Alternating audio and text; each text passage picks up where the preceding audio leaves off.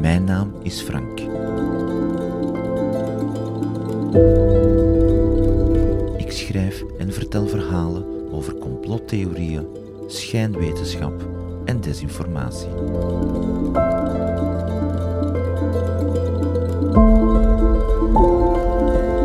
In deze reeks afleveringen blik ik terug op de theorieën en de receptie van Vlaanderens tweede bekendste psychoanalyticus, Dr. Matthias de Smet, professor aan de Universiteit Gent. Die theorieën verschenen in zijn boek De Psychologie van Totalitarisme, uitgegeven in 2022. Eerder onverwacht werd het een wereldwijd succes. En in anderhalf jaar tijd werden er contracten getekend voor vertalingen in ruim tien talen wereldwijd.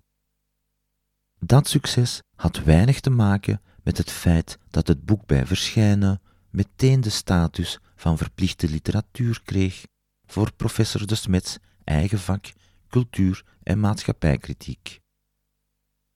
Het had alles te maken met de mediaoptredens van de professor gedurende de twee voorafgaande jaren.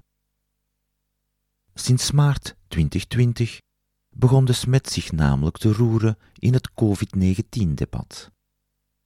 Met een opiniestuk hier en daar in de traditionele geschreven pers.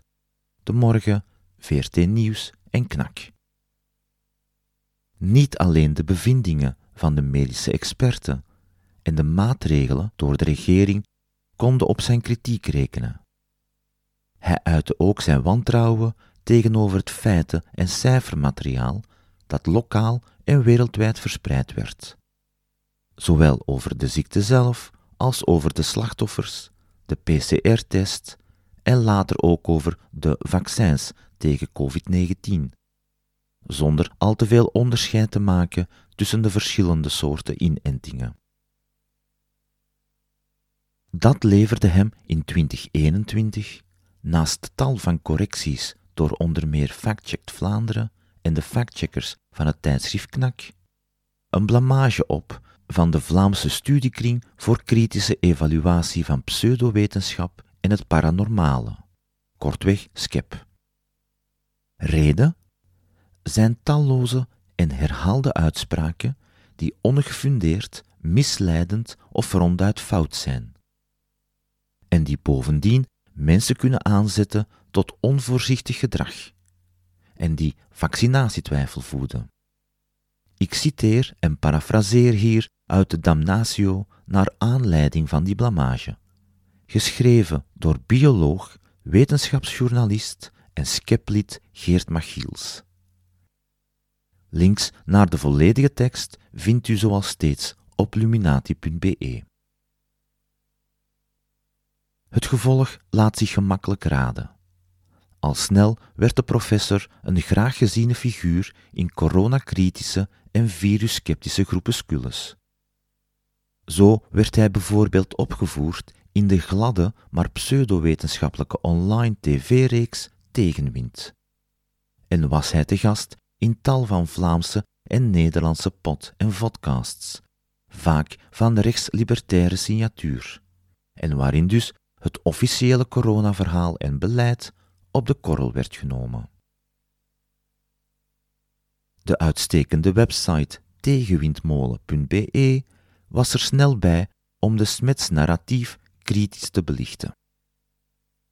Een link naar hun artikel over de Smets optreden in tegenwind vindt u terug in het transcript op luminati.be.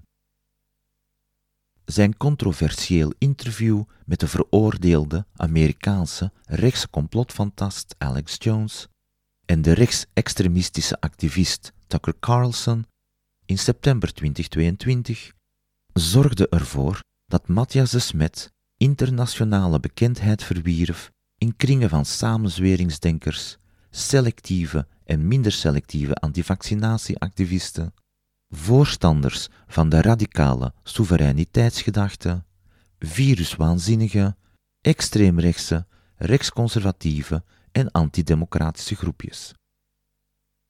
andere kant van de medaille, ook sceptici en kritische denkers wereldwijd konden kennis maken met de zich immer controversieel uitlatende de Smet. Maar eerder dan op zijn mediacarrière wil ik in deze podcastreeks focussen op de ideeënwereld van de ondertussen voormalige hoofddocent cultuur- en maatschappijkritiek aan de Universiteit van Gent. Ook zijn boek is trouwens van de lijst verplichte lectuur geschrapt.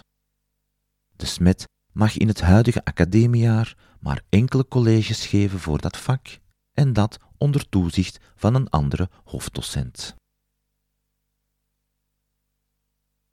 De podcastreeks dan. Veel te lang heb ik over de theorie van de smet gedacht als een kaartenhuisje, misschien wel onbewust beïnvloed door het visuele aspect van de Sierpinski-driehoeken, die de cover van zijn boek sieren. Bij het schrijven van mijn podcastreeks kreeg ik steeds de indruk dat bij de bespreking van één aspect van de vele de smetsconstruct telkens weer in elkaar zakte. Er kwam pas schot in de zaak wanneer ik zijn ideeën beschouwde als een disparate hoop speelkaarten, waaronder, om heel eerlijk te zijn, heel wat jokers. Die tweede benadering resulteerde uiteindelijk in drie podcast-episodes, met heel wat overlappingen. De eerste gaat over de Smets beschouwingen in verband met de huidige maatschappelijke malaise en de hoofdzaak daarvan, die hij samenvat in de termen verlichtingsdenken, mechanistisch materialisme en wetenschap. In deel 2 houd ik de wetenschappelijkheid van zijn theorieën onder de loep en ga ik verder in op begrippen als massavorming, massahypnose en totalitarisme. De kernideeën dus die vorm kregen in zijn boek De psychologie van totalitarisme. In de laatste episode kijk ik naar de smetsrol en plaats in de zogenaamde tegenbeweging. En dat is de verzamelnaam voor de verschillende losvaste actiegroepjes die ontstonden in de loop van de coronapandemie en die al dan niet overlappende politieke agenda's hadden. Het is een atypische podcastreeks geworden. De afleveringen zijn langer dan de gebruikelijke 30-achtige minuten en voor deze episodes heb ik verschillende mensen kunnen interviewen die de smet nauw gevolgd hebben. En dat zijn de Nederlandse sceptici Pepijn van Erp en Peter Zegers en de Belgische communicatiespecialiste Eva van Hoorne. Dat digitalisering en online communicatie gesprekken zou ontmenselijken, zoals de Smet parmantig stelt, daar heb ik alvast weinig van gemerkt. Ik wil Eva, Pepijn en Peter bij deze nog eens van harte bedanken voor hun vriendelijke bereidwilligheid mij te woord te staan, mij te inspireren en om mij de moed te geven om deze podcastreeks tot een einde te brengen. Nog een laatste detail vooraf. Ik ben ervan op de hoogte dat Matthias de Smet meerdere boeken heeft geschreven. In deze podcastreeks gaat het zo goed als uitsluitend over het boek De Psychologie van Totalitarisme. Ik zal dat hier dan ook regelmatig, maar bij wijze van shortcut, zijn boek noemen.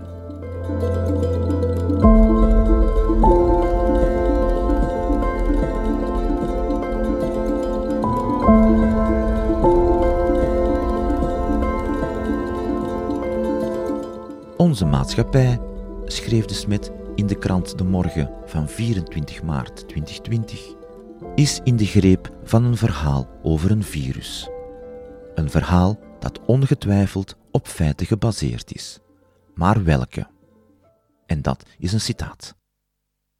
Niet gehinderd door medische, virologische of epidemiologische kennis van zaken, beantwoordt de Smet deze vraag merkwaardig genoeg door de berichtgeving over COVID-19 in twijfel te trekken. Een regel of wat lager zet hij zelfs de woorden virus en feiten tussen relativerende, ironiserende aanhalingstekens. Al snel in het stuk werd duidelijk dat de pandemie voor hem enkel een aanleiding was om een andere, dramatischere boodschap te verkondigen. Ik citeer uit hetzelfde opiniestuk voor de morgen. Het verhaal wordt vooral geconstrueerd door een angst en een psychische ontreddering die al geruime tijd in alle geledingen van de maatschappij aan het groeien waren. In de jaren en maanden voor de uitbraak van de coronacrisis vielen de tekenen dat de maatschappij op een psychologische crisis afstevende nauwelijks nog te ontkennen. Einde citaat. En die idee, zo schrijft hij dan weer later in zijn boek, is tot hem gekomen via een epifanie, een plotse verhelderende openbaring. De ene overkomt het op weg van Jeruzalem naar Damascus, de andere in een vakantiehuisje in Dardenne. Die ochtend in november, schrijft hij, en dat is november 2017 tussen haakjes, werd ik reëel en prangend een nieuw totalitarisme gewaar dat zich langzaam uit zijn zaad losmaakte en het weefsel van de samenleving deed verstarren. Einde citaat. Een plots openbaring is in sommige kringen een sterke retorische truc. Men treft het vaak aan in verhalen over al dan niet religieuze of spirituele inzichten of zelfs bekeringen. Lezers en toehoorders weten meteen dat het een startschot is, dat gevolgd wordt door een intellectuele of spirituele raison die wel navolging verdient, maar geen kritiek verdraagt. De geopenbaarde inzichten komen tenslotte tot de ontvanger vanuit andere, vaak hogere sferen. En dat zet kritiek door gewone, ondermaanse stervelingen meteen buitenspel. Hoe dan ook, het uiteindelijke resultaat van de intellectuele inseminatie in die Ardeense chalet was het boek De Psychologie van Totalitarisme. En dat bestaat uit drie delen, waarvan twee multifunctionele, multi-inzetbare modules blijken te zijn. En die bekijk ik in dit deel van de podcast. Het middelste stuk van het boek is het eigenlijke kind van de epifanie en gaat over massavorming en totalitarisme. Ik zal dat bespreken in de tweede podcast-episode.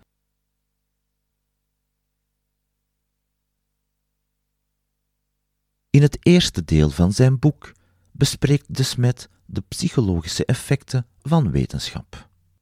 En het zijn volgens hem die effecten die ervoor zorgen dat we op een psychologische crisis zonder weerga afstevenen.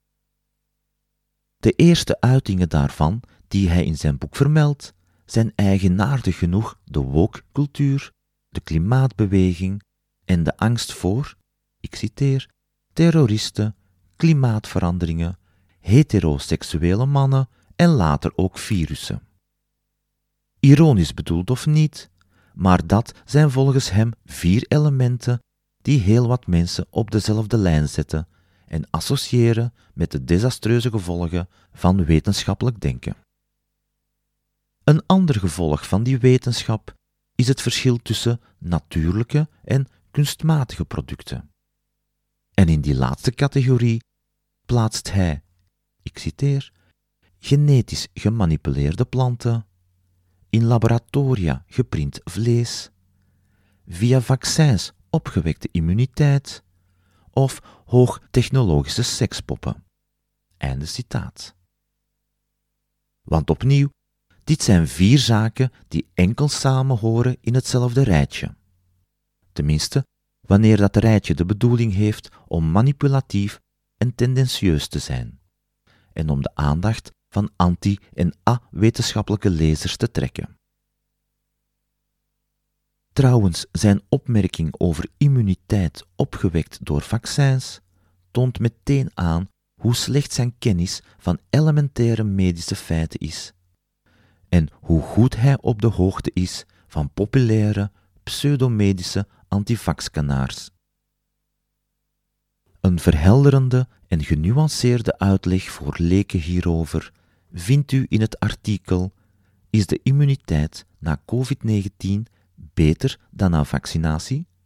En dat staat op de website Gezondheid en Wetenschap.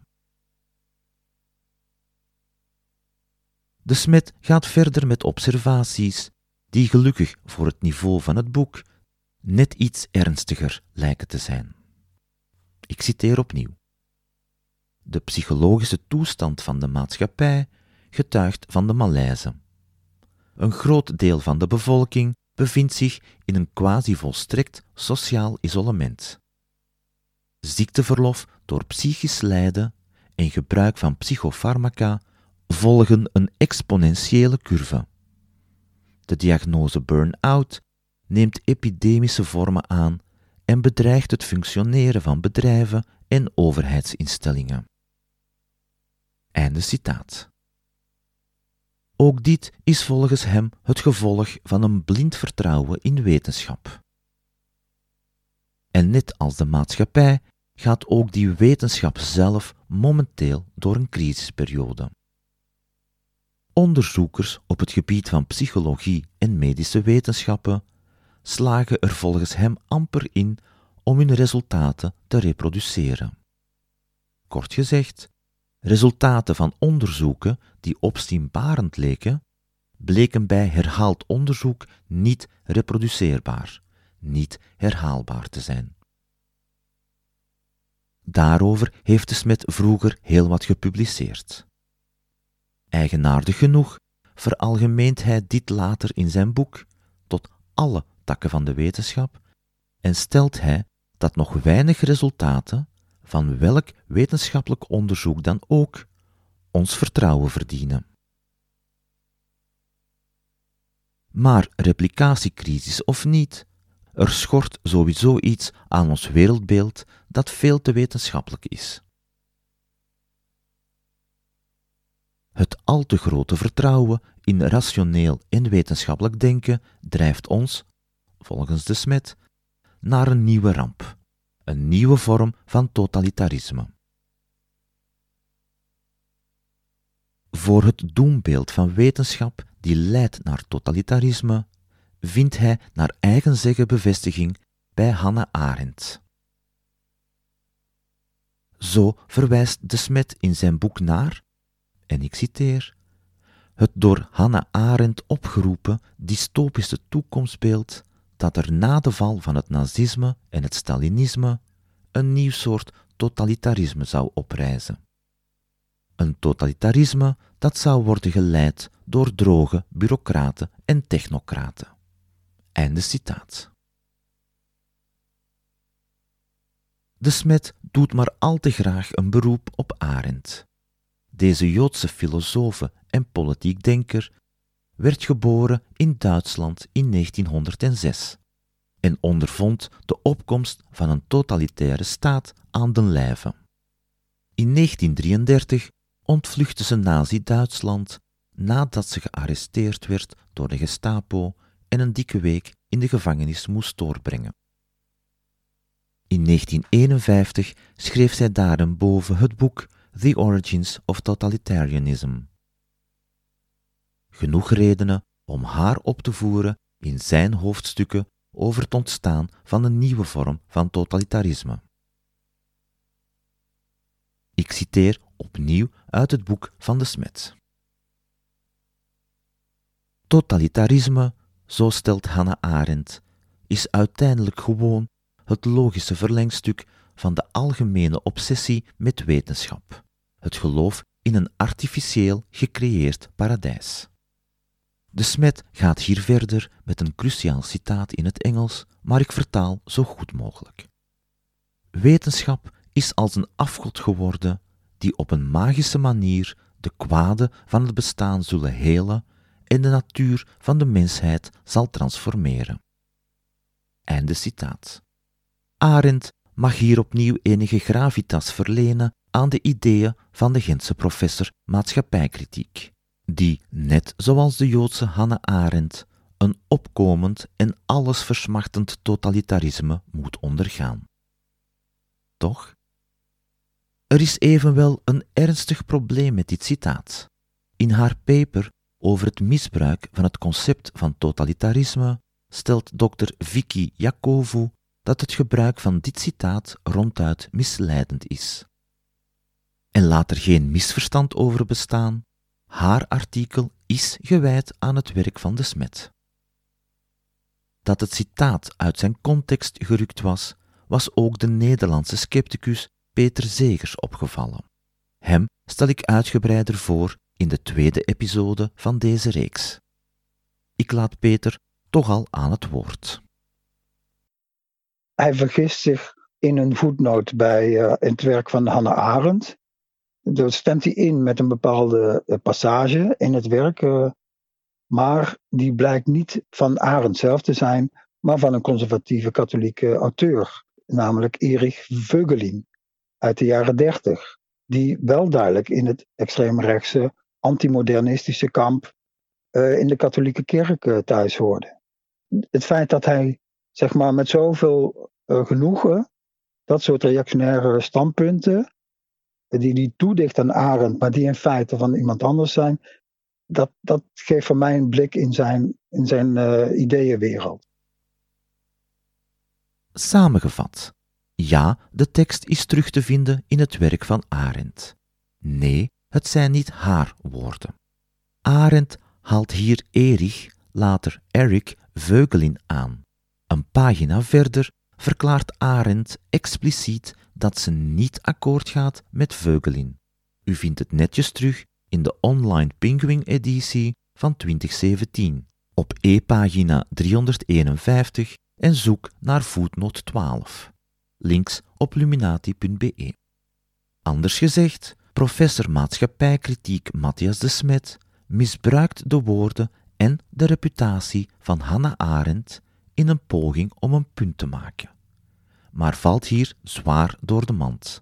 Het is onbegrijpelijk om te denken dat deze manipulatie ongemerkt voorbij kan gaan aan kritische lezers die wel vertrouwd zijn met het werk van Arendt. Tot de groep van Arendt-experten behoort ook Christophe Busch, directeur van het Hannah Arendt Instituut. Bush reageerde furieus op de Smets aanranding van Arends intellectuele erfenis.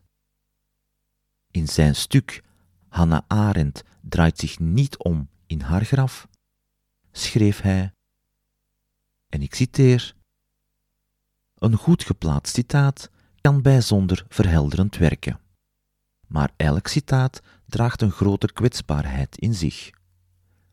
Sommige van deze parels worden zodanig losgetrokken van hun context en betekenis dat ze enkel nog gebruikt of beter misbruikt worden als autoriteitsargumenten. Hanna zei. Een van de meest schandalige voorbeelden hiervan is het recente boek De Psychologie van Totalitarisme, dat ik las van de Gentse psychoanalyticus Matthias de Smet. Het boek is de pseudo-wetenschappelijke variant van die antivaxers die het waagden om met Jodenster en in kampplunje de vergelijking te trekken tussen de holocaust en de coronamaatregelen. Einde citaat. Dit gemanipuleer van citaten is geen alleenstaand geval. Het zal ook niet de laatste keer zijn dat de Smit niet alleen tegen alle experts ingaat, maar ook tegen de geest en de letter van een door hem gegeven citaat. In deel 2 van deze podcastreeks zal ik samen met Pepijn van Erp en Peter Zegers verder ingaan op de Smets veelvuldig gebruik van misleidende citaten, verwijzingen en referenties. Ik moet er trouwens aan toevoegen dat ik het geval Veugelin gevonden heb via hun artikel hoe Galileo's metingen tot de gaskamers leiden, ofwel de stuitende slordigheden van Matthias de Smet. En dat artikel verscheen op de website kloptdatwel.nl. Ook Wouter Mareels, zelf opgeleid als psychoanalyticus, deed het geval Veugelin omstandig uit te doeken in zijn 480 pagina lange bespreking Beschouwingen bij de psychologie van het totalitarisme van Matthias de Smet. Terug naar de professor. Matthias de Smet wijt de oorsprong van de hedendaagse crisis in de maatschappij niet alleen aan de wetenschap. Uiteindelijk is de grote schuldige niets minder dan het zogenaamde grote verhaal van deze maatschappij. En dat is volgens de Smet het verhaal van de verlichting. En dat, en dat leidt, om het zacht uit te drukken, niet langer tot het optimisme en het positivisme van weleer. De Smet haalt de filosoof Immanuel Kant aan om de verlichting te karakteriseren. Ik citeer. Verlichting is het uittreden van de mens uit zijn zelfverschuldigde onmondigheid. Onmondigheid is het onvermogen zich van het eigen verstand te bedienen, zonder de leiding van een ander te volgen. Durf denken, heb de moed je van je eigen verstand te bedienen, is daarom de lijfspreuk van de verlichting. Maar al gauw nemen de duistere kantjes van dat verlichtingsdenken de overhand in de smetstheorie. Het kan volgens hem niet anders uitmonden dan in een wereldwijde crisis. En ik citeer opnieuw. Totalitarisme is geen historische toevalligheid. In de finale analyse is totalitarisme het logisch gevolg van het mechanistisch denken en het ermee verbonden waanachtige geloof in de almacht van het menselijke verstand. Als dusdanig is het ook het symptoom bij uitstek van de verlichtingstraditie. Einde citaat. Een gevolg van dat verlichtingsdenken is het verhaal van de mechanistische wetenschap. En ik citeer: Een verhaal waarin de mens gereduceerd wordt tot een biologisch organisme. Een verhaal dat de psychologische, symbolische en ethische dimensies van het menselijk wezen totaal miskent en zo de menselijke verhoudingen onmogelijk maakt. Iets in dat verhaal zorgt ervoor dat de mens geïsoleerd geraakt van zijn medemens en van de natuur. Iets erin zorgt dat de mens niet langer resoneert met de wereld rondom hem.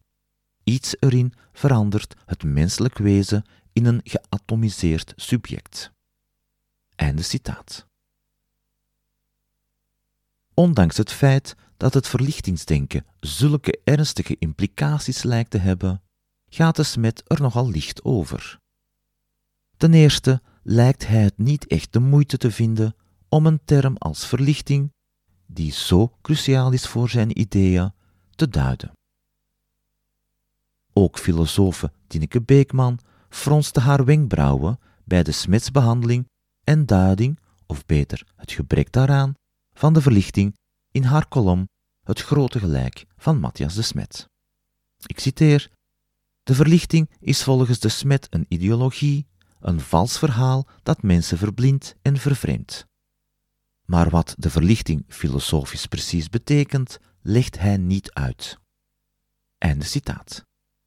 Ik besef heel goed dat er in een boekje van 270 pagina's geen plaats is voor een al te uitgebreide bespreking à la Jonathan Israel, de Britse historicus wiens werk over de verlichting een volhouten boekenplank doet zuchten.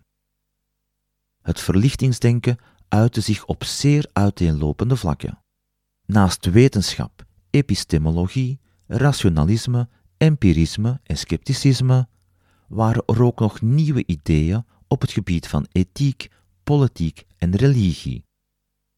En denk hierbij aan de scheiding tussen kerk en staat. En, niet vergeten, het esthetische.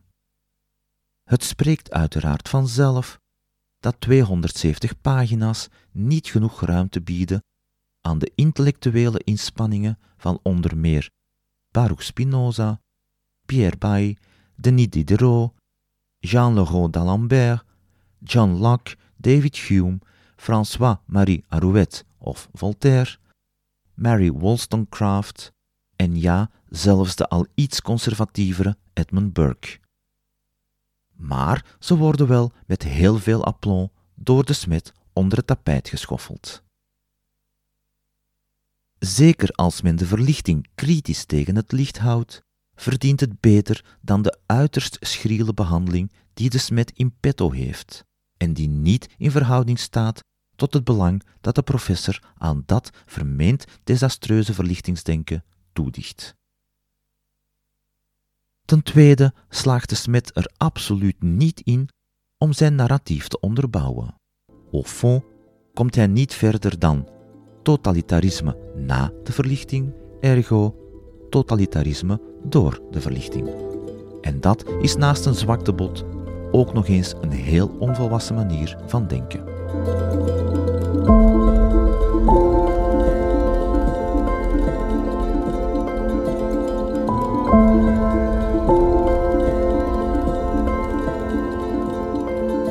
Nee, nee, nee, het is goed dat je mij onderbreekt. Effectief. Ik ben zo. Dus, je kunt mij niet zo makkelijk onderbreken in mijn dynamiek. Zeker als het over Matthias de Smet gaat, kan daar eeuwig over blijven door, door. En ik vind het eigenlijk leuk om nog hier allemaal op een rijtje te zetten hoor. Dus um, ik vind het um, leuk om te doen. Hoog tijd om mijn eerste gesprekspartner te introduceren. Goedlachs, intelligent, gedreven en ingelezen in de materie. Ik uh, ben Eva van Hoorne. Ik ben van opleiding licentiaat Romaanse taal en letterkunde. En daarna heb ik een postuniversitaire opleiding communiceren voor organisaties gedaan, optiemarketing. Dat was aan de UCIA.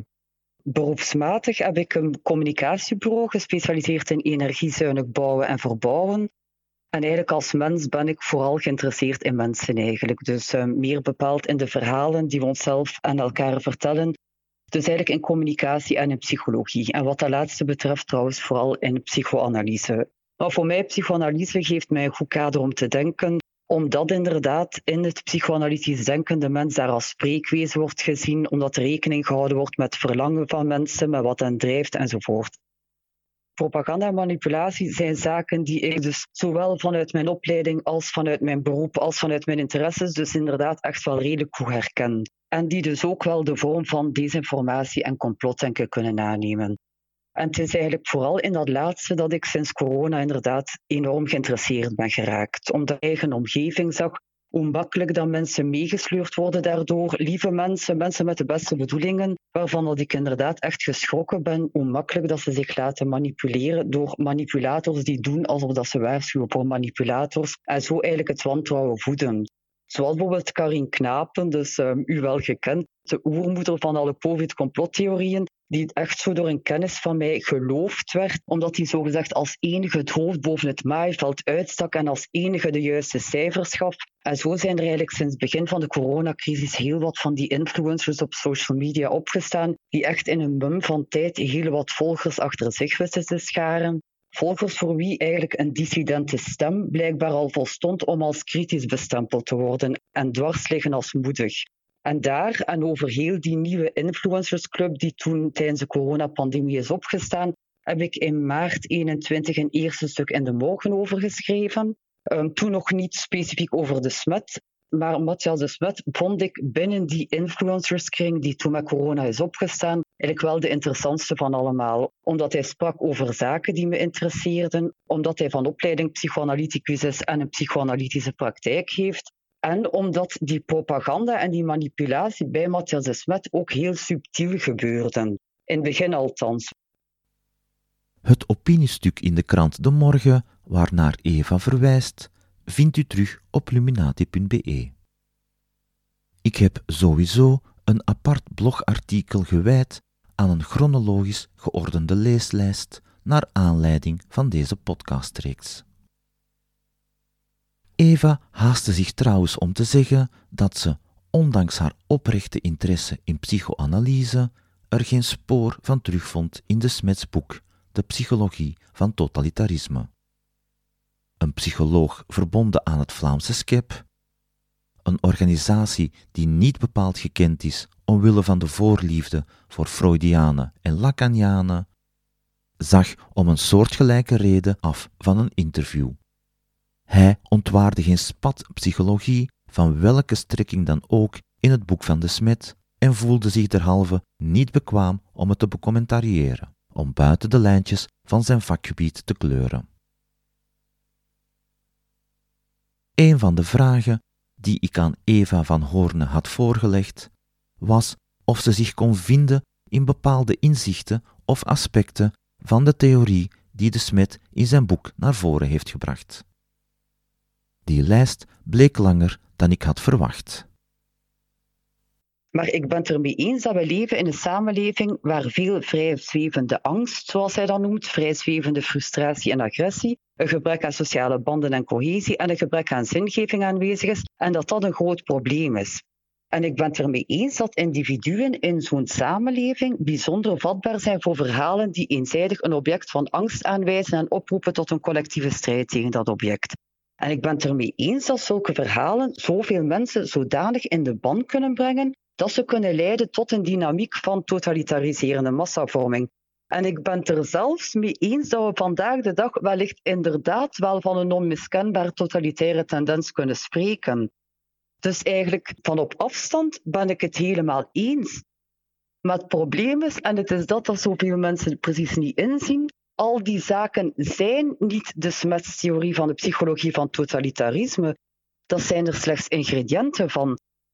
En met het verlichtingsdenken, ook daar kan ik met bepaalde zaken volgen. Ik ben het ermee eens dat er wel degelijk kritiek op sommige aspecten van het verlichtingsdenken gegeven kunnen worden.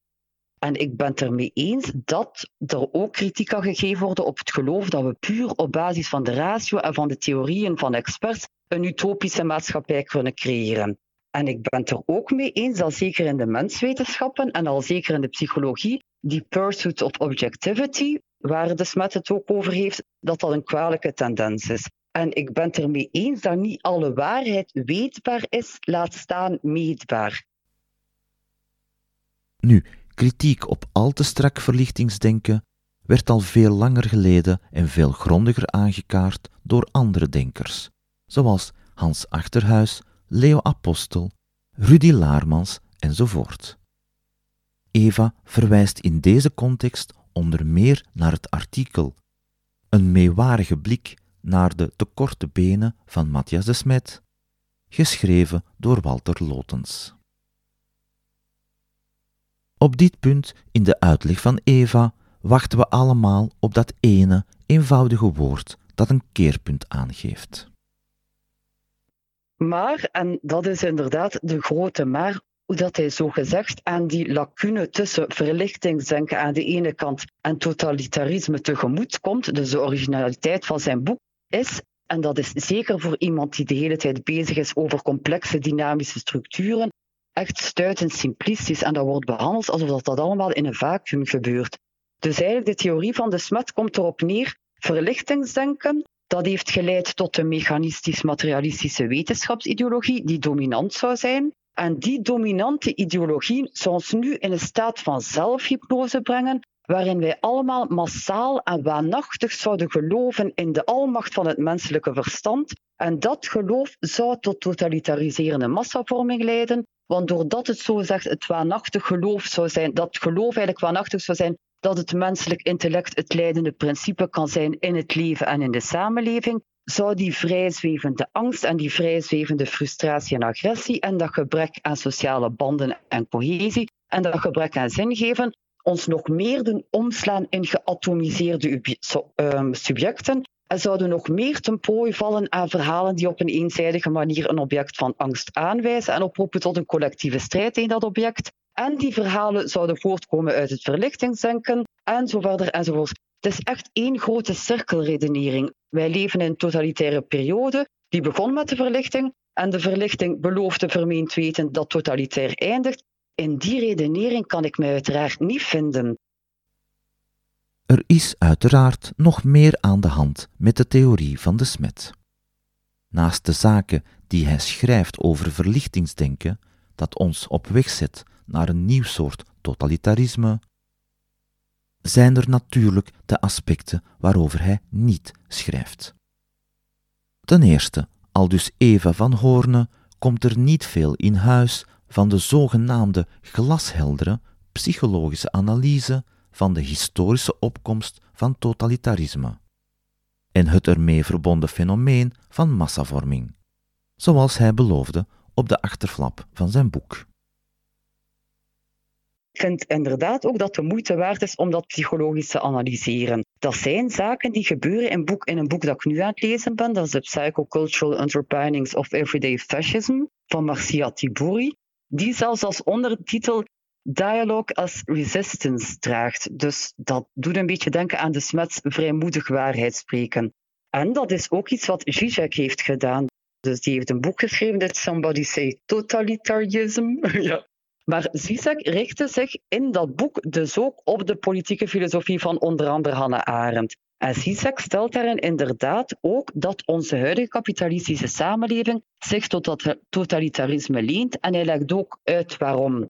Maar Zizek benadrukt ook wel dat het woord totalitarisme veel te vaak gebruikt wordt als een soort van mentale stop. Dus iets waardoor dat mensen niet verder gaan nadenken over de nuances en de complexiteit van een situatie zodra het label totalitair wordt toegepast. Wat kan leiden tot inderdaad oppervlakkige analyses en het vermijden van diepgaande discussies over de werkelijke aard van politieke systemen, ideologieën en machtsstructuren. Wat bij de Smet dus ook onmiskenbaar het geval is en bij zijn volgers nog meer, maar daar gaan we later wel op terugkomen. Maar inderdaad, alweer vreemd is dat de Smet van Zizek dat boek niet las, dat nogthans echt van een collega psychoanalyticus komt, die wel degelijk in een totalitair systeem geleefd heeft en die ook refereerde aan Arendt en die de Smet had kunnen behoeden van een beetje te snel van totalitarisme te gaan spreken. Maar de Smet zegt dan in december 2021, toen hij gezellig met Sarah Melis op de foto stond en daar veel commentaar op kreeg, omdat er iemand was die instructies kreeg van Dries van Langenhoven, die gelieerd was aan Phoenix en een schild van vrienden. Dus eigenlijk de enige erfgename van het enige soort totalitarisme dat we hier in onze contraien ooit hebben gekend. Ah nee, ik heb het niet over dat soort totalitarisme. Nee, zei hij, ik heb me altijd in de eerste plaats over het gevaar van een technocratisch totalitaire wending in de maatschappij uitgesproken. Dat neemt niet weg dat er ook andere gevaren zijn, maar misschien kan ik niet alle gevaren adresseren. Dus oké, ja, vreemd wel dat hij dan de hele tijd met Hannah Arendt en met vergelijking met nazisme en het communisme afkomt, maar zijn, zijn totalitarisme van Matthias Smet heeft daar dus niets mee te maken. Maar voilà, we hebben het allemaal verkeerd begrepen. Het gaat dus over technocratisch totalitarisme waarvan akte. En, tussen haakjes, het is echt niet toevallig dat op het moment van schrijven een citaat van de Smet prijkt op de website van de zich als metapolitieke organisatie vermommende extreemrechtse groepuscule Phoenix, dat connecties heeft met de extreemrechtse en reactionair-katholieke groep Schild en Vrienden. Wat eveneens totaal ontbreekt, en dat is ten tweede, is een minimum aan socio-economische en politieke duiding. Het kan niet zijn dat de lezer verondersteld wordt om sociale, politieke en economische aspecten die leiden tot welke vorm van totalitarisme dan ook uit het vaag gehouden containerbegrip verlichting los te peuteren of dat te veronderstellen. Hij heeft geen enkel oog voor externe actoren die die massavorming zouden bewerkstelligen, de personen die die dominante verhalen communiceren, de middelen, de manier waarop. En hij heeft ook geen enkel oog voor sociale of economische of politieke systemen waarin dat die atomisering, de massavorming en die massahypnose zouden plaatsvinden, alsof dat, dat allemaal in een vacuüm gebeurt. Ik kan hier helaas niet alle auteurs vermelden die Eva opsomt en die in tegenstelling tot de Smet wel pogingen hebben ondernomen om politieke en sociaal-economische analyses van het huidige tijdsgevricht te maken. Bernard Stiegler, gestorven in 2020, is een van haar lievelingsauteurs op dat gebied. Dus die Stiegler die spreekt ook van het verlies van psychische en collectieve individuatie, wat dat een beetje doet denken aan die geatomiseerde subjecten van de Smet. En die spreekt ook van de toename van kuddegedrag en van hypermassificatie, dus dat is die massavorming van de smet. Maar Stiegler heeft daar wel oog voor de systemen waarin die atomisering, die massavorming en die massahypnose zouden plaatsvinden en de actoren daarin. Bijvoorbeeld Stiegler wijt dat aan het succes. En ik denk dat dat ook wel zaken zijn waar dat we eerder in, richting, in die richting zouden moeten naar kijken dan naar het verlichtingsdenken. Aan het succes van het consumentenkapitalisme en zijn aanspraken op verlossing en zijn misbruik van technologie. En het valt ook te wijten inderdaad aan het gebrek aan herkenning van waardige leiders waarmee men zich kan identificeren, of aan een groot verhaal dat ons sturing biedt en verbindt. Maar de smet heeft echt geen enkel oog voor sociale, economische of, of andere systemen waarin dat, dat allemaal zou plaatsvinden, nog voor die actoren erin. Allee, het is eigenlijk zo simpel als dat groot is. Ik versta eigenlijk niet hoe dat mensen dat niet inzien. En ik versta natuurlijk wel waarom dat de UNIF de SMET als maatschappijcriticus te licht heeft bevonden. Ook in zijn maatschappij, allee, waar gaat dat eigenlijk over? Het worden daar maar drie groepen mensen onderscheiden. Een massa gehypnotiseerde volgelingen, een groep die alles doorziet maar die zwijgt, en een kleine groep vrijmoedige waarheidssprekers waardoor de smet en zijn achterban zouden behoren. En het rare is ook, die ziet dus ook maar één manier van denken, één ideologie, één wereldbeeld of één tijdsgeest die dominant zou zijn. De smet gebruikt ook die vier termen door elkaar als synoniemen en die dan gevehiculeerd zou worden door maar één discours dat dominant zou zijn namelijk de wetenschappen. En die wetenschappen of dat dominant koer wordt, dan nu eens bestempeld als mechanistisch-materialistisch denken, dan weer als wetenschapsideologie, dan weer als waanachtig geloof in het menselijk verstand, dan weer als verlichtingsdenken, maar alles wordt bij de smet echt ene soep. Ik ga terug naar het artikel van dokter Vicky Jakovu over het misbruik van het concept totalitarisme. Haar academische specialiteit is trouwens politieke filosofie en zij heeft geschreven over de Frankfurter Schule, Hannah Arendt, de invloed van psychoanalyse op politieke en sociale theorie en de traditie van het utopisch denken. Ik vertaal zo goed mogelijk en citeer. Ik heb kort de aandacht getrokken op Arendts interpretatie van totalitarisme als een politiek concept in de betekenis van een staatsvorm en op haar kijk op de voorgeschiedenis van totalitarisme. Mij lijkt dat de aanpak van de smet zowat het tegenovergestelde is. Laat me starten met het historische perspectief op totalitarisme. De auteur voert het totalitarisme terug naar de verlichting. Volgens zijn analyse is de kern van het project van de verlichting de idee dat de wereld de mensheid en de geschiedenis gecontroleerd en beheerst kan en zou moeten worden door middel van wetenschap. De Smet verklaart totalitarisme als, citaat, het logisch gevolg van mechanistisch denken en het daarmee verbonden waanachtige geloof in de almacht van het menselijk verstand. Als dusdanig is het ook het symptoom bij uitstek van de verlichtingstraditie. Einde citaat in een citaat. Dr. Jakovu gaat verder. Waar Arendt een genuanceerd onderzoek uitvoert naar de talrijke elementen wiens kristallisatie in totalitarisme mede tot stand werd gebracht door totalitaire bewegingen, opteert de Smet voor een lineaire, monocausale en quasi-deterministische uitleg waarbij het wetenschappelijk wereldbeeld van de verlichting zowel verantwoordelijk is voor de totalitaire regimes van de 20e eeuw als voor het hedendaagse technocratische totalitarisme. Citaat. En dat zou de lezers aan het denken mogen zetten over de waarde van de Smets theorie en boek, dat, laat ons niet vergeten, verplichte lectuur was voor het universiteitsvak cultuur- en maatschappijkritiek. Dr. Jakovu sluit die alinea af met de gedachte, en ik citeer opnieuw, meer nog, er zijn passages in de Smets narratief die lijken te impliceren dat ideeën en wereldbeelden een eigen zelfstandig handelingsvermogen hebben. En dat is mijn vertaling van haar Engelse term agency. En deze uitspraak, deze nagedachte van Dr. Jakovu, is mijn bruggetje naar het laatste deel van deze aflevering.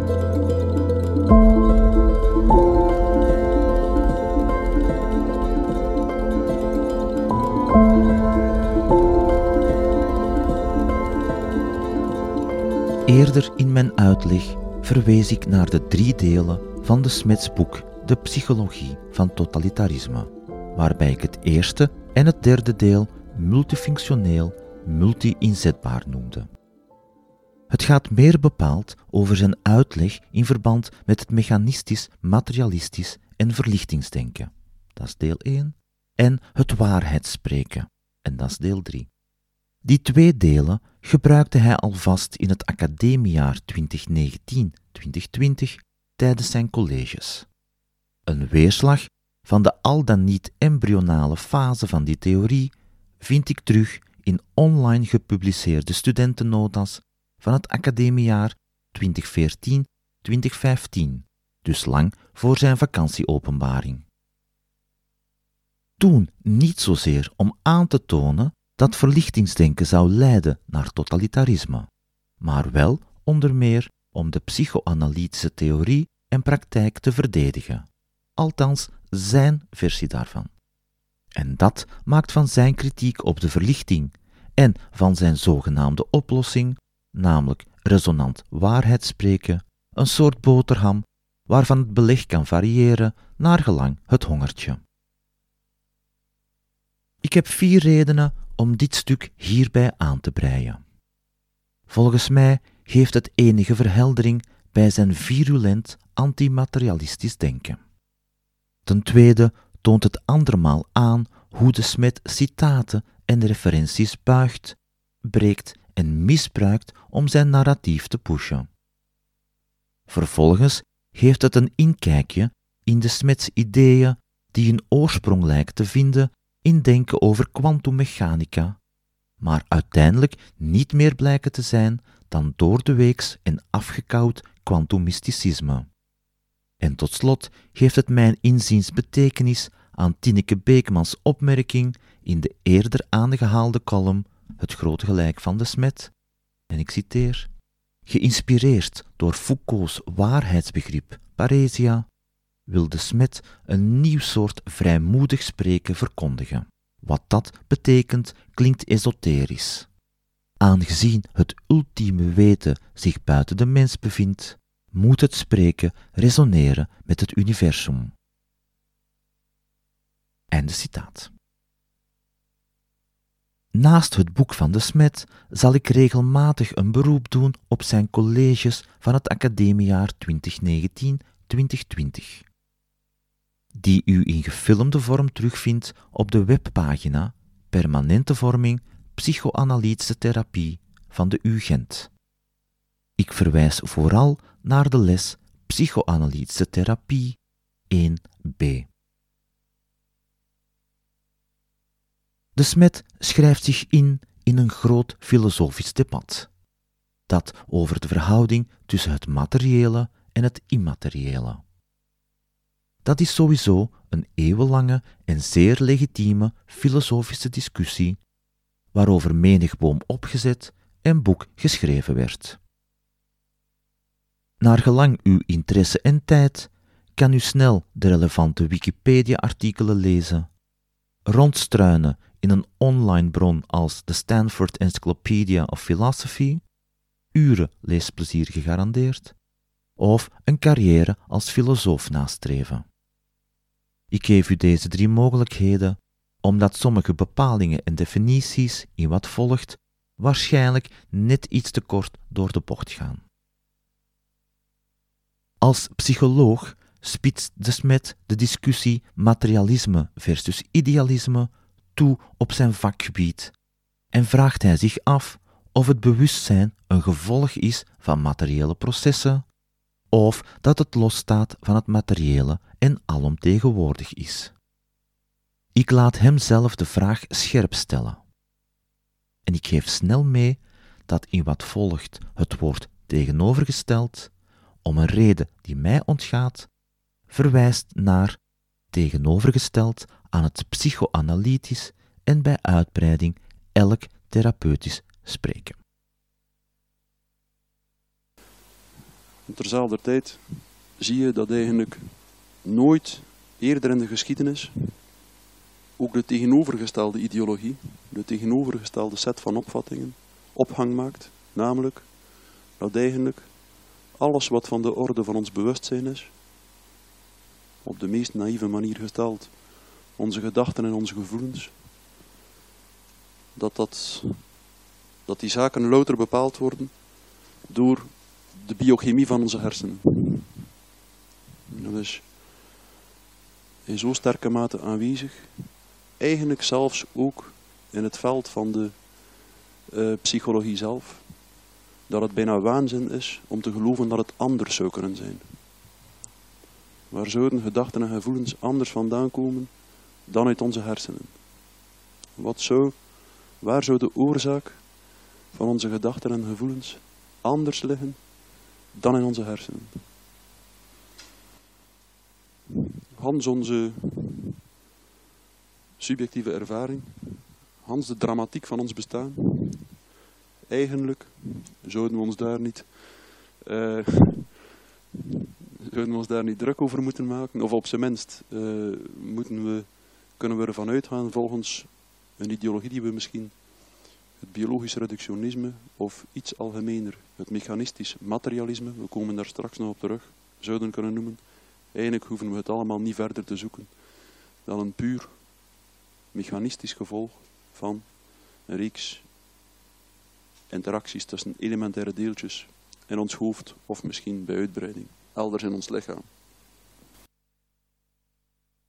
De ideologie van het mechanistisch materialisme, die volgens de Smet opgang vond tijdens of vanaf de verlichting, is het enige grote verhaal dat ons nog rest.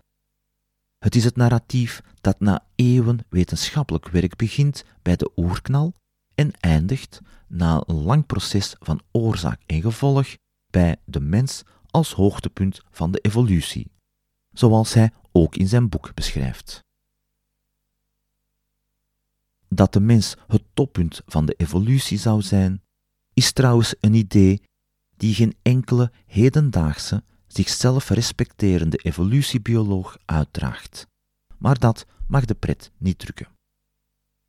Het mechanistisch materialisme, dat hij vaak gelijkstelt aan verlichtingsdenken, is een ideologie die niet slechts een beperkt deel van de werkelijkheid logisch wil verklaren, maar de volledige werkelijkheid. En dat ten koste van magisch of religieus of mythisch of mystiek of psychoanalytisch denken. Sinds de verlichting zal en moet de hele werkelijkheid door de mangel van de reden gehaald worden. Aldus de smet. En dat heeft ook zo zijn gevolgen voor het vakgebied van de smet. Door vast te houden aan het primaat of zelfs de exclusiviteit van het materiële, en dus van het logische en van de reden, ridiculiseert dat mechanistisch materialisme de psychologie en maakt het dit tot een vorm van kwakzalverij, nog steeds volgens de smet. In afwachting van wat hij de ultieme oplossing noemt, laat de mechanistische ideologie de psychologen maar wat aanmodderen. Die zogenaamde ultieme oplossing, die onze woordkunstenaar vreemd genoeg ook de adequate oplossing noemt, zou dan waarschijnlijk een materialistisch middel moeten zijn, een medicijn of een interface, ontworpen om poef alle psychologische problemen weg te toveren. De smet, die zegt het niet nodig te vinden om colleges, net zoals een psychoanalytisch gesprek, al te degelijk voor te bereiden, maakt er opnieuw een terminologische stoep van. Een trekje dat Eva van Hoorne eerder al vermeldde. De Newtoniaanse natuurkunde, die hij in zijn uitleg soms eigenaardig genoeg de wetenschap noemt, en die volgens de professor validiteit meent te halen uit dat logische causale denken, wordt volgens hem niet meer onderschreven door de moderne natuurkunde, te weten de kwantummechanica. En die kwantummechanica, dat is dan weer een relatief recente tak van de, ja, van de wetenschap. Wat dus eigenlijk wil zeggen dat nieuwe wetenschap oude wetenschap gedeeltelijk of geheel kan achterhalen. En mij lijkt dat, eerder dan een breekpunt, het eerste lesje wetenschapsfilosofie te zijn. Maar het is dus de kwantummechanica die de Smets aandacht getrokken heeft. in die tak van de wetenschap zijn er heel wat fenomenen die ons doen worstelen met onze intuïties. Er wordt onder meer in beschreven hoe subatomaire partikels, elementaire deeltjes dus, zich niet gedragen volgens de wetten van de klassieke Newtoniaanse natuurkunde. Ik haal enkele bekende voorbeelden aan uit een populariserend artikel van Space.com. Zo gedragen elektronen zich tegelijkertijd als deeltjes en als golven. De golf-partikeldualiteit is een voorbeeld van superpositie. Kort gezegd, en kort door de bocht, een kwantumobject bestaat op hetzelfde moment in verschillende staten. Een laatste bekende voorbeeld is de zogenaamde kwantumverstrengeling. Wanneer bij één van twee of meerdere elementaire deeltjes een eigenschap wijzigt, dan verandert een ander deeltje instantaan om die wijziging te compenseren. En ja, ik haal dit voorbeeld vooral aan om Einsteins bekende uitspraak te kunnen vermelden. Hij noemde kwantumverstrengeling omineus spooky action at distance. Het gesprek dat het magazine EOS onlangs had met kwantumfysicus Frank Verstraeten is in deze context zeker een aanrader. Net zoals het boek dat hij schreef met Celine Broekaert. De titel is Waarom niemand kwantum begrijpt en iedereen er toch iets zou over moeten weten.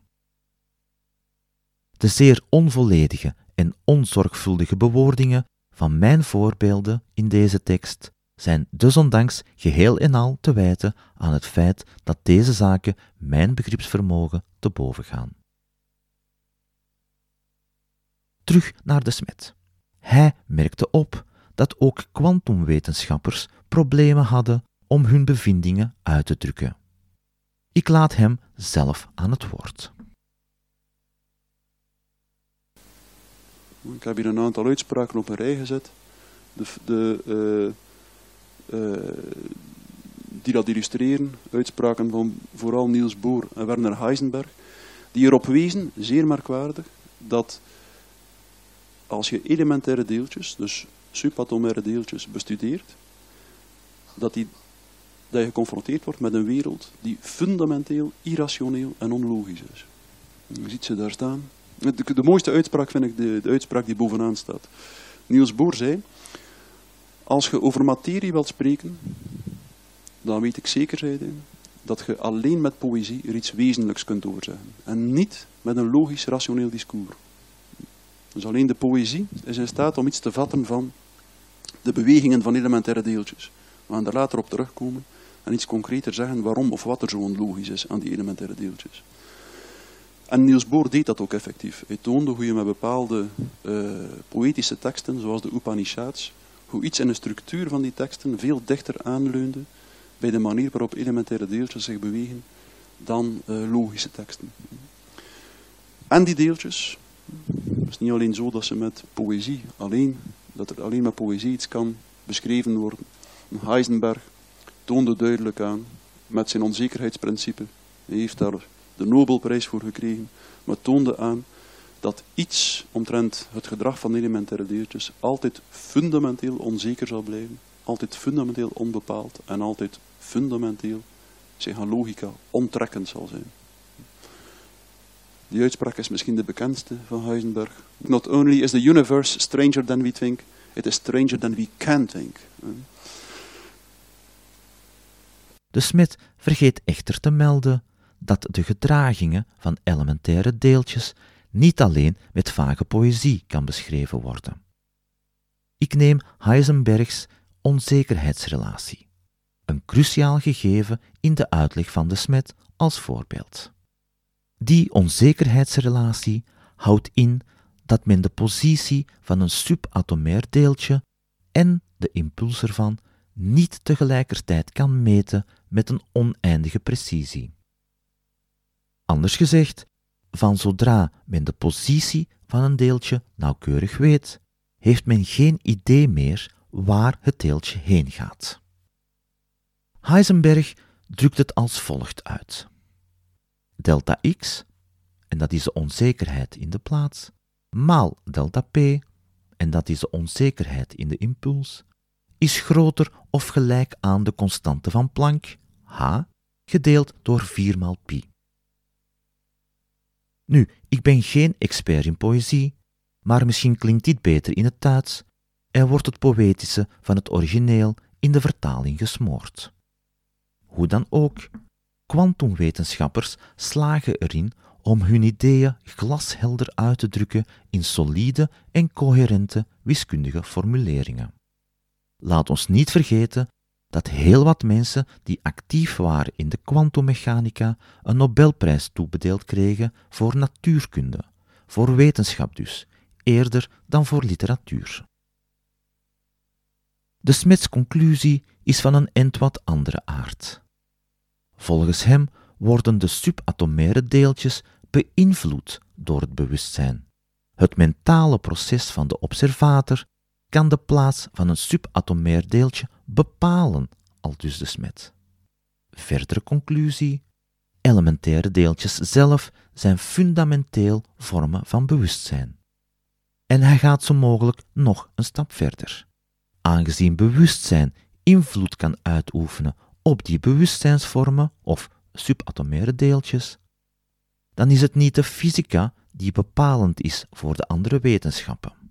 Nee, dan is het de psychologie die zo de primaire wetenschap wordt, die de materiële en immateriële werkelijkheid beschrijft en bepaalt.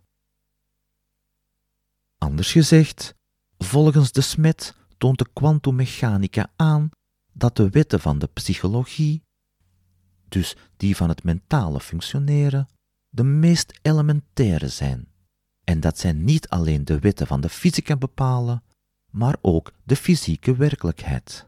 En dat is een straffe claim. Wat echter meteen opvalt, is dat niet iedereen aan de Universiteit van Gent die boodschap van de smet ofwel gehoord ofwel ten volle heeft begrepen.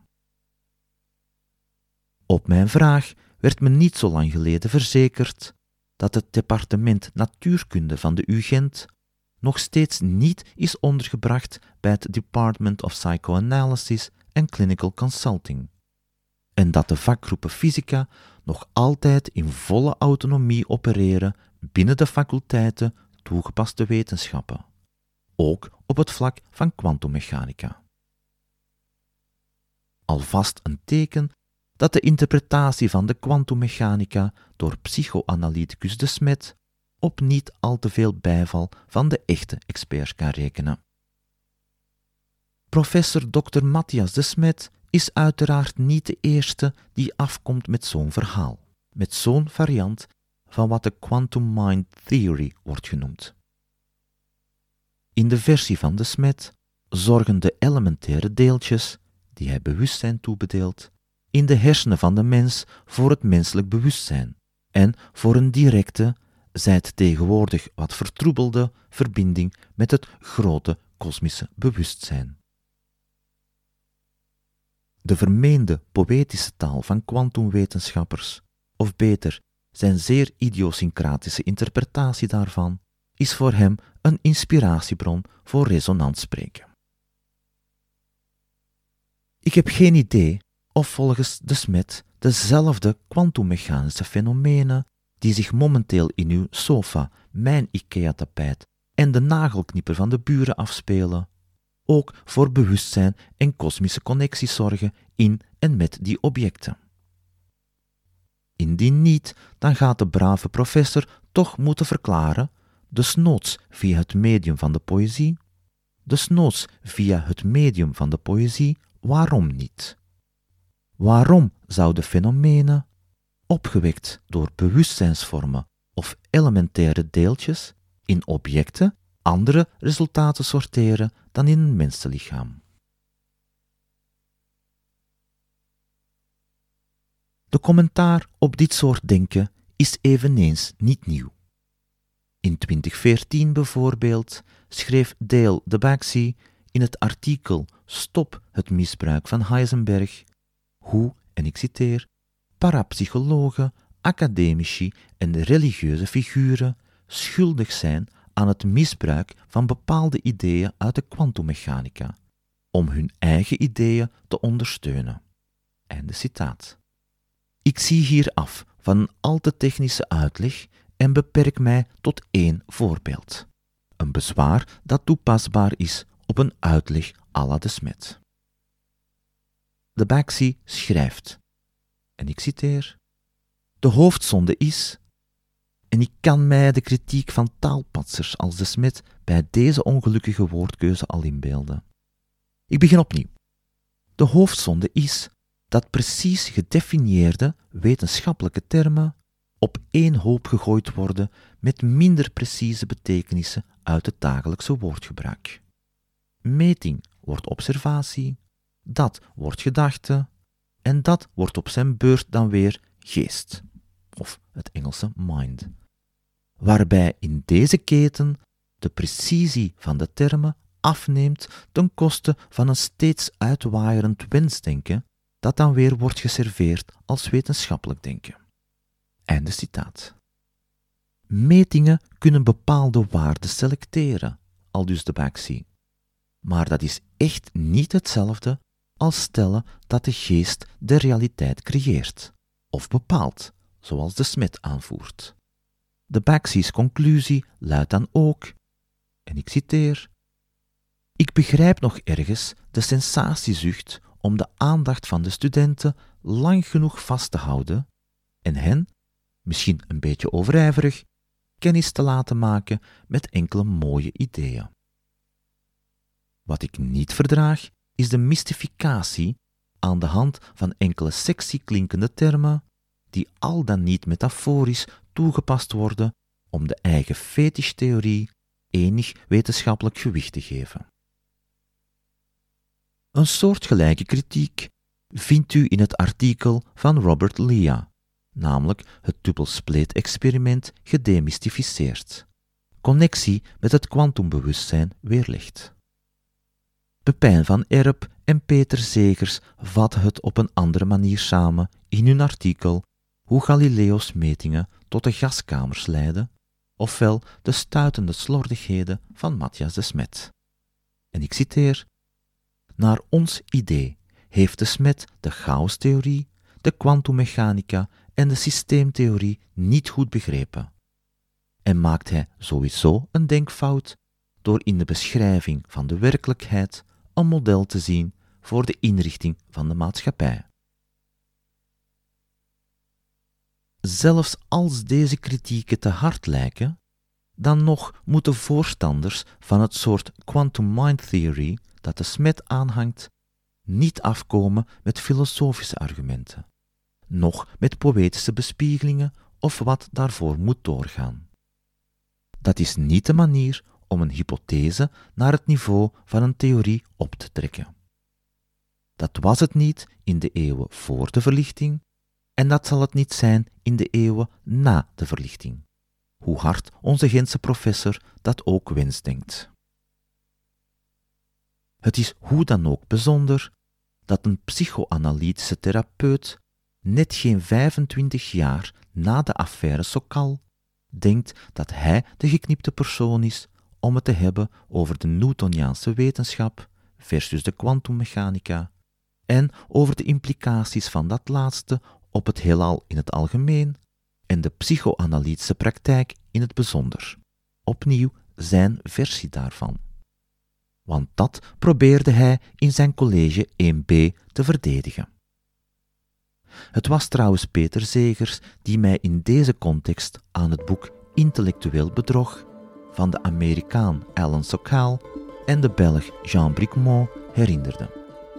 In dat boek deden beide natuurkundigen verslag van de manier waarop toenmalige vooraanstaande postmodernisten begrippen en ideeën uit de kwantummechanica misbruikten in hun niet-natuurkundige sociale theorieën.